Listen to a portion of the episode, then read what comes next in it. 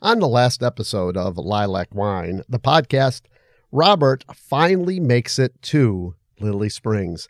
He is met by Ellie's welcoming committee and picked up in a Model T Ford, year 1913, by Billy Miles, and goes for a joyride. We are releasing this podcast one chapter at a time, so if you missed that and the other episodes, please go back and take a listen. I don't want you to miss anything.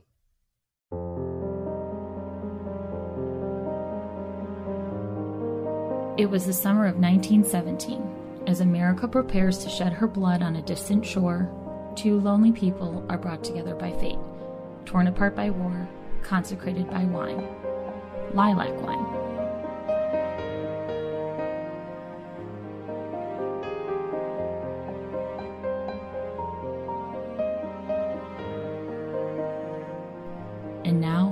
Lilac wine.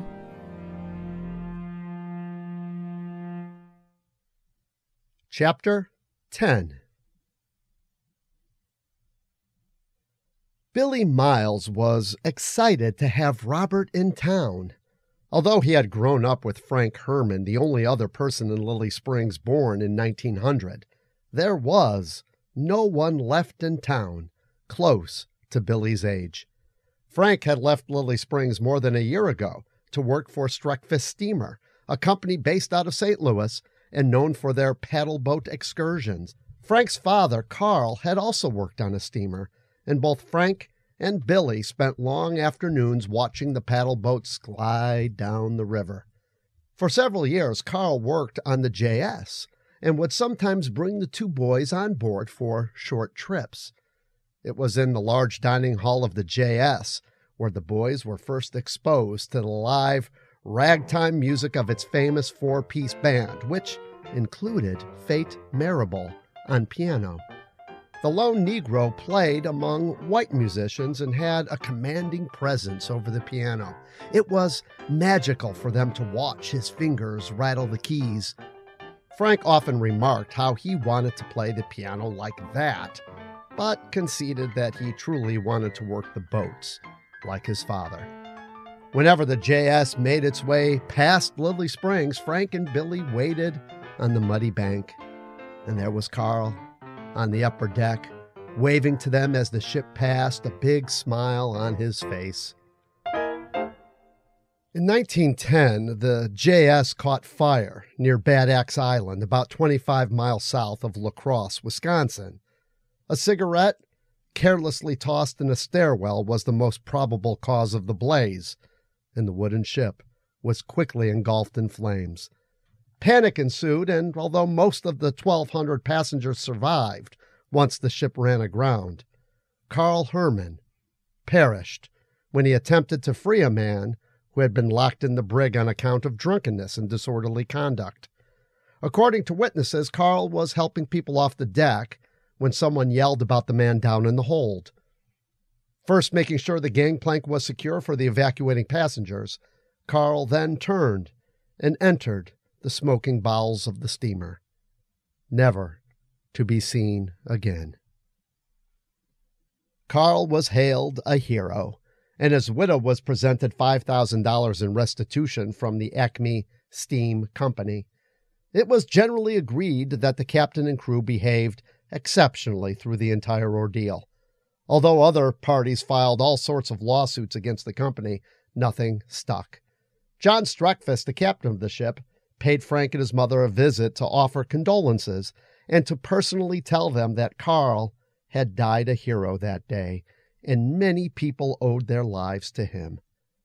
He told Frank that when he was older, he would be proud to have him serve on his ship. Billy knew that Frank's time in Lily Springs was limited. After the accident, whenever the two of them were walking along the banks of the river, Billy noticed Frank's eyes carefully following a steamer sauntering by the bank, no doubt thinking about his father and his own future upon the river. In 1911, John Streckfus bought the Diamond Joe steam line in Dubuque, and a few years later offered 16 year old Frank a job. Billy and Frank were inseparable growing up. They played together, went to school together, and sipped illegal liquor together. Their two families were neighbors and friends. The boys' mothers had a competition as to who was going to be born first. Frank won. He was the first to leave the womb and the first to leave Lily Springs. Billy was envious, but he couldn't leave his family no matter how much that desire for locales beyond the ever shrinking Lily Springs yanked at his imagination. His father relied upon him at the mechanic shop, and although Billy would never admit it, he knew that he would remain in Lily Springs and eventually take over the business. He practically ran it now, as his father's hands were getting more and more arthritic and the engines and automobiles getting more and more complex. Billy almost exclusively serviced the autos now, leaving the wagon wheels and the farm equipment to his father. After leaving the post office, Billy drove to Mr. Eckert's general store and purchased a couple of bottles of Bevo, a near beer made by Anheuser-Busch. It wasn't the same as the real thing, that was for sure. But Anheuser-Busch saw the writing on the wall, and with 26 states now prohibiting alcohol, the company saw an opportunity and began promoting Bevo in 1916. The all year round soft drink, they called it. Luckily, Mr. Eckhart had a few bottles on ice. That was really the only way to drink the stuff. Soft drinks in general were getting harder to come by because of the rationing of sugar. Consequently, Billy had not even seen a bottle of Coca Cola in several weeks. Some locally produced sodas were available, but most of them were sweetened with beet sugar instead of the refined cane sugar found in most commercially available products. Although most people claimed not to tell the difference, Billy always tasted the subtle presence of beet on his tongue. He'd take a Bevo over a beet sugar soda any day. What the hell is this? grimaced Robert after taking a sip. Near beer. It's the best we could get here, my friend, replied Billy. Although he was supposed to take Robert on a tour of Lily Springs, he turned off the main road after a quick turn around the triangle and drove the truck down a winding path to the river. Where are we going? asked Robert, noticing that the town was quickly disappearing behind the dust of the automobile. Just a little diversion.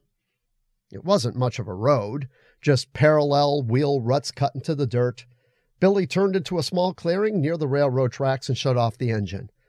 We'll have to walk from here, he said. Crossing the tracks and following a path through the brush, they made it to the bank of the Mississippi, to the same clearing where Billy and Frank had passed countless hours in years past. He offered Robert a cigarette. Without a glance or a word, Robert took the cigarette and proceeded to remove his shoes and socks, setting his bottle of Bevo on a fallen tree. He then rolled up his pants and stood in the water, the unlit cigarette hanging from his mouth. Be careful, said Billy. The mud might not let you go. Robert smiled. That's all right. I feel like Huck Finn. Billy leaned against the trunk of the tree, inhaling deeply the cigarette. Yeah, never got that book. A paddle boat was moving up the river. You ever been on one of those? asked Robert. A friend of mine's dad used to work on one, grew up on them practically. I'd like to do that some day. Billy struck a match against the tree and held it up to Robert's cigarette.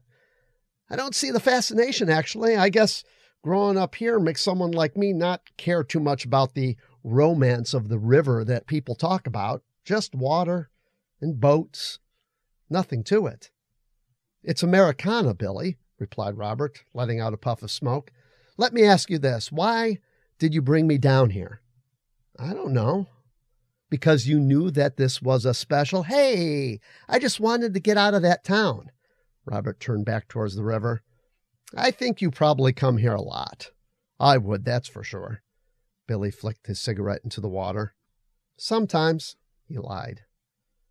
Me, Robert continued, I don't got the Mississippi River. Got the lake and the Chicago River. Not the same thing. Too many people, no solitude. Sometimes all you need is a little solitude. It's good for the soul. Boring as hell, if you ask me. Robert laughed. A matter of perspective, I suppose. I guess there's not much difference between a dark theater and a muddy riverbank. What do you mean? Nothing. It's just that I spend a lot of my free time sitting in dark movie theaters. I've been to a movie once in Dubuque a year or so ago. I go several times a week, or spend my time drinking alone in a bar. Billy sighed. We don't got bars here anymore. Obviously, Robert said, glancing at the mostly full bottle sitting on the tree. I learned about that when they closed the bar car on the train once we left Galena. I almost jumped off. I've been to a bar in Potosi, that's across the river in Wisconsin. They got a brewery there and everything. And there's several bars in East Dubuque on the Illinois side. On Friday nights, you should see the log jam on the bridge heading into Illinois. He reached into his pocket and removed a small metallic flask. Here, he said, offering it to Robert. Robert unscrewed the cap and inhaled the smell. Whatever it was, it was strong, and Robert grimaced. What is that? I don't know what it actually is. I think it's called corn. I get it from Earl down in Wahpeton. He makes it, and whenever I need spark plugs or something, I get a fill of this too. Robert took a sip. Stronger than most liquors he had tasted before, with a very prominent aftertaste of grain. A little gritty, too. Not at all like the vodka or schnapps that he sometimes drank in Chicago. So that's what happens to a liquor when it gets banned. It's all we got, my friend. Robert swallowed another gulp with another grimace. Better than nothing, I guess. He handed the flask back to Billy, who also took a swig. There's only one other person in Lily Springs I know who's got a stash of booze. At least that's what most people think, anyways. Makes her own, they say. Yeah? Who's that? Abelia Brody. She's the one Art told you about? Supposedly, her cellar is full of bottles she makes from the stuff she grows in her garden. The sheriff talked to her once about it, but she never got in trouble. Why not? Keeps to her own, somewhat a recluse, never been married, so most people automatically make assumptions about her. Now, I've never had a problem with her, mind you. In fact, she's been nothing but nice to me. But I don't know anyone in town who considers her a friend. Is there something wrong with her? Billy laughed. Not as far as I could tell, just lonely, I guess. But who isn't in this town? Come on, we got to get going. I promised Art I'd run the route with you before dropping you off at his house. Billy started his way up the path. Hey, if you do a good job on her garden, he added, maybe she'll give you a bottle of something. Robert flicked his cigarette into the river and attempted to pull his feet from the mud. They were stuck fast, and only after the third attempt was he able to free them and leap onto the drier portion of the bank. Told you so, said Billy, stopping on the path. That mud's like glue. Robert picked up his shoes and socks, his feet covered in dark mud, and hurried to catch up with Billy, who had already turned and continued walking up the path. So, tell me more about this woman, Miss Brody, said Billy. Her name's Abelia. A lot of people call her Abby, though. How old is she? I don't know. About my mom's age, I guess, maybe a little older. As they came to the car in the clearing, Billy began talking in a hushed voice, as if the trees had ears. That was just how one talked about others in a small town. It was habitual. Everybody gossiped, but they did it in their most quiet voices. He explained to Robert that no one knew anything about Abelia and that people have filled in the details of her life from their own imaginations. Don't believe everything you hear, he said. Some people believe that she was married to a wealthy man out east and had run away due to some scandal. One rumor to hit town a decade ago was that Abelia had murdered a man, stolen his money, and moved to Lily Springs, hiding from the authorities. Some claim that she was a notorious bootlegger, which would probably be closer to the truth, Billy added with a chuckle. Mabel Glassman had once suggested that she was a long lost sister of Theodore Roosevelt, but no one believed that. You can see it in her eyes, said Mabel. She's definitely a Roosevelt. I could tell you this, though, said Billy. He pointed to the front of the car, indicating that he needed Robert to crank the engine. She's got money, that's for sure. I've seen the checks through the envelope. They are drawn from a bank in New York. One arrives every month or so for a hundred bucks. She just simply deposits it in the bank after getting it. Over the years, she must have a bundle stored away. I have no idea what she spends it on. Robert cranked the handle and the car sputtered to life. Hey, maybe one day you and me could go to Potosi or East Dubuque and get some real beer, Billy said as he and Robert climbed into the seat. I'd do anything to get out of here. With that, the car jerked forward up the trail to Lily Springs.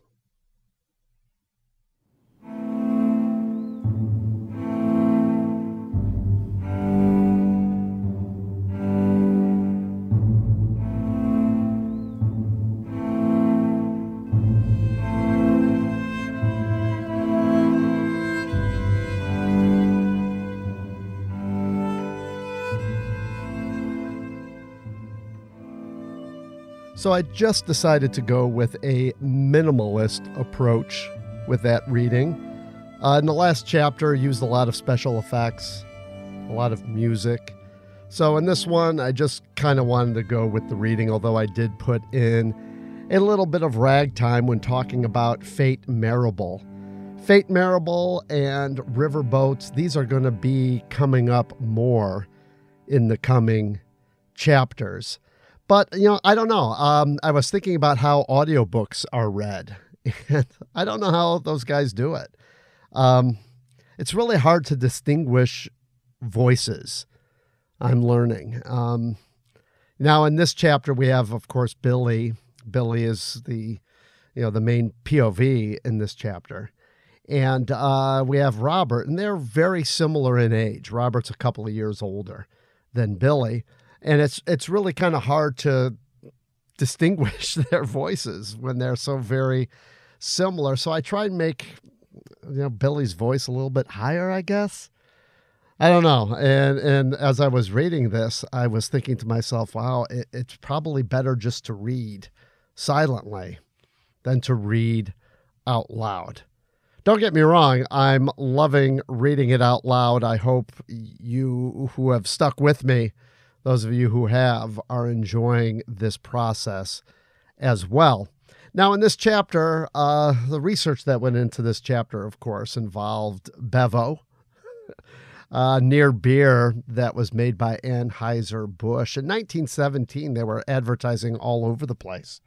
I don't know what it tasted like, but uh, they had billboards up all over the country and they sold it 10 cents a bottle. And so um, I thought since Iowa was dry and sugar rationing was coming into effect, that perhaps um, a little Bevo would be something interesting that uh, they could drink. Now, um, we're also going to go to Illinois soon, or on a riverboat, I should say, and uh, they'll be getting their um, their hands on some actual liquor real liquor that's not Bevo or corn liquor as well. Uh, one of the uh, main arcs in this, uh, your background information, is the story of the JS steamer that, um, of course, we had um, uh, Billy's friend, Frank Herman's father, had died on. And I got all that information from the Telegraph Herald. The Sunday paper, June 26, 1910, had the story of the JS that caught fire and was grounded on Bad Axe Island. The headline for that newspaper is 1,500 Lives Imperiled when Big Excursion Steamer Burns on Mississippi. Uh, excursion steamers and excursion rides were a big thing at the turn of the century. A few chapters ago, we talked about the Eastland in Chicago that capsized in the Chicago River. On the Mississippi, these things were a big deal.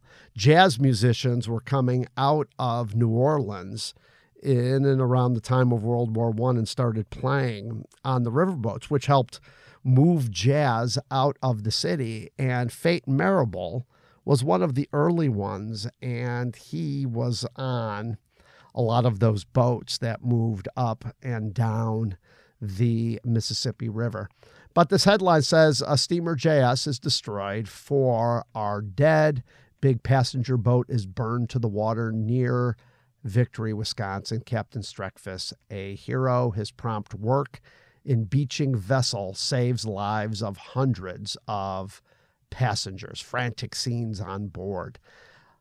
Uh, yeah, so um, uh, Carl Herman uh, died aboard that, and um, there were four deaths aboard it. Uh, Mrs. Emma Randall, she drowned, and then there was John Plain from uh, from Iowa, Norman Fox from Wisconsin, and also an unknown man. And so, uh, I, they may later identify the man, but I wanted that to be uh, Carl, and that gave then the whole arc of you know Frank Herman leaving Lily Springs and basically leaving Billy alone. When I first started writing this, Billy was a minor minor character, and I think it was with this chapter in particular that Billy began to get more of a life of his own, and he's going to become a major player. And I've truly enjoyed writing his story. I'm not quite done with his yet, um, but I do know where that is going to go. And We're going to get more hints of his background in up in an upcoming chapter when he and Robert sneak aboard a steamer for a night of jazz and drinking as well. And so we also get a little bit more of Abelia. We get some of the town uh, rumors about her. We get the fact that she, you know, gets money, as we mentioned in another chapter, every month. And the townspeople speculate as to where she gets all of that money. And we have also Billy, who who who seems to admire her a bit, and that's going to play a role later on. So that was chapter number 10. So we have been doing this now for over of over uh, 10, 10 weeks. And uh, I'm thoroughly enjoying reading it. I hope you are enjoying listening to it. If there's anything I can do to make this experience better for you, let me let me know. You could go to Lilac Wine Novel and you can leave a comment on our bulletin board. You can uh, email me, you know, from lilacwinenovel.com. Would love to hear from you. Uh, let me know how I'm doing. You know, your opinion matters to me. I want to make this one of the best experiences ever. And if you are enjoying lilac wine and you have anyone in your lives who you think would also enjoy this historical romp back to 1917, let them know to pass on the word. Next week, we are going to have Robert and Abelia finally meet. So that should be interesting. Until next week, I am Bruce Janu, and thanks again for listening.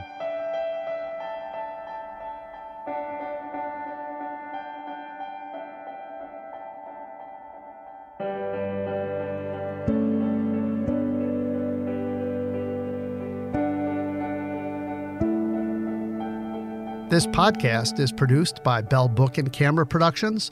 Visit bellbookcamera.com for more information. Lilac Wine is written and produced by me, Bruce David Janu. All content is copyrighted and cannot be used without expressed written permission. If you are liking Lilac Wine, the podcast, please take a moment and give us a rating on iTunes. That will help us gain more listeners. Connect with us on Instagram, Facebook, and Twitter as well. The intro voiceover was provided by my colleague and friend Rachel Vissing. We work together on another podcast at the school where we both work. That podcast is We Are EG and tells the stories of students and staff at Elk Grove High School, but demonstrates that no matter where you are, we all have something in common. Check that podcast out at weareg.org and subscribe on your favorite podcast app.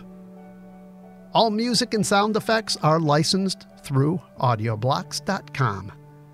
Please visit Lilac Wine Novel to join the discussion. Ask me questions, make comments. The purpose of Lilac Wine, the podcast, is to discuss the creative process. Your comments and suggestions are greatly appreciated. Thank you for listening.